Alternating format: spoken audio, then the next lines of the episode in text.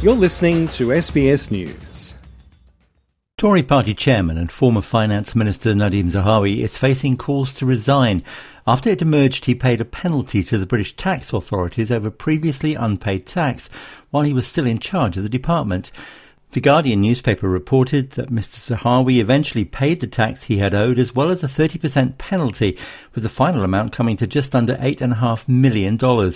Mr. Zahawi said the error was careless and not deliberate, and that the tax department had accepted that. Tax consultant and lawyer Dan Neidle was head of tax at the London office of one of the largest law firms in the world. He told the BBC, careless in this situation has a very specific meaning. If it was deliberate, that would make this criminal tax evasion. Careless has a very specific meaning. So careless means that you weren't just wrong. You're allowed to get your tax wrong. Tax is really complicated. You or I, as long as we instruct a proper advisor, we give that advisor the right information, we follow that advisor's advice, and we check the final tax return to the best that we're able to. As long as we do that, even if it was completely wrong, even if our advisors were clowns, were idiots, we won't pay penalties. To pay a 30% penalty, you didn't do one or more of those things.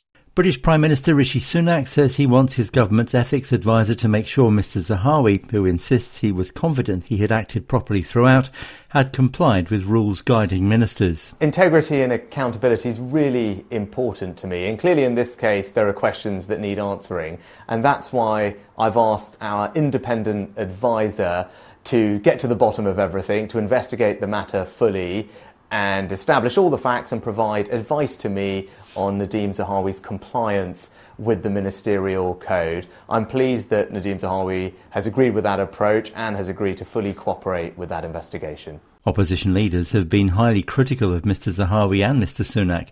Scotland's First Minister, Nicola Sturgeon, says Mr Zahawi's position is untenable and that he should be sacked. The Liberal Democrat Party also called for Mr Zahawi to be sacked or at least suspended while the investigation is underway.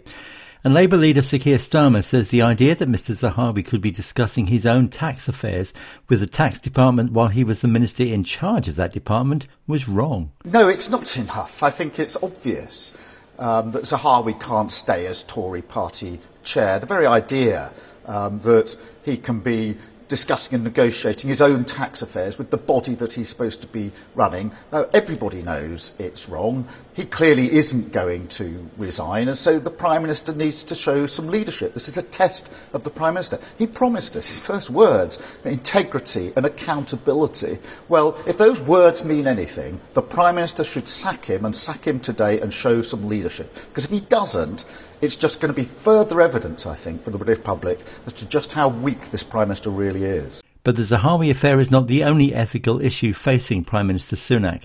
There are claims that shortly before being appointed chairman of the BBC, Richard Sharp helped the then Prime Minister Boris Johnson to secure a large loan. As chairman, Mr Sharp leads the BBC board and upholds the BBC's independence. Veteran broadcaster Jonathan Dimbleby says the questions being raised are not about Mr. Sharp's suitability for the role, but about the process which gave him the job. I have no reason at all to doubt Richard Sharp's integrity. The problem is the manner of the appointment in times when uh, the public is uh, alarmingly uh, lacking in trust of our public institutions. Everything has to be crystal clear and transparent. And it does not mean of course, there was a conflict of interest, but the appearance of a conflict of interest is what is important. Mr. Sharp says he did not arrange financing for Mr. Johnson, merely put him in touch with the right people.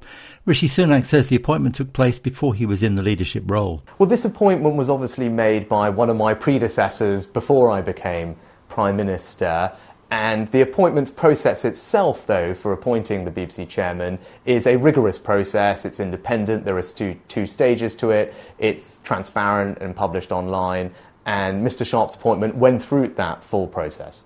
The Independent Commissioner for Public Appointments, William Shawcross, who oversees how public appointments are made, is going to carry out a review to make sure all the rules were followed. Alan Lee, SBS News.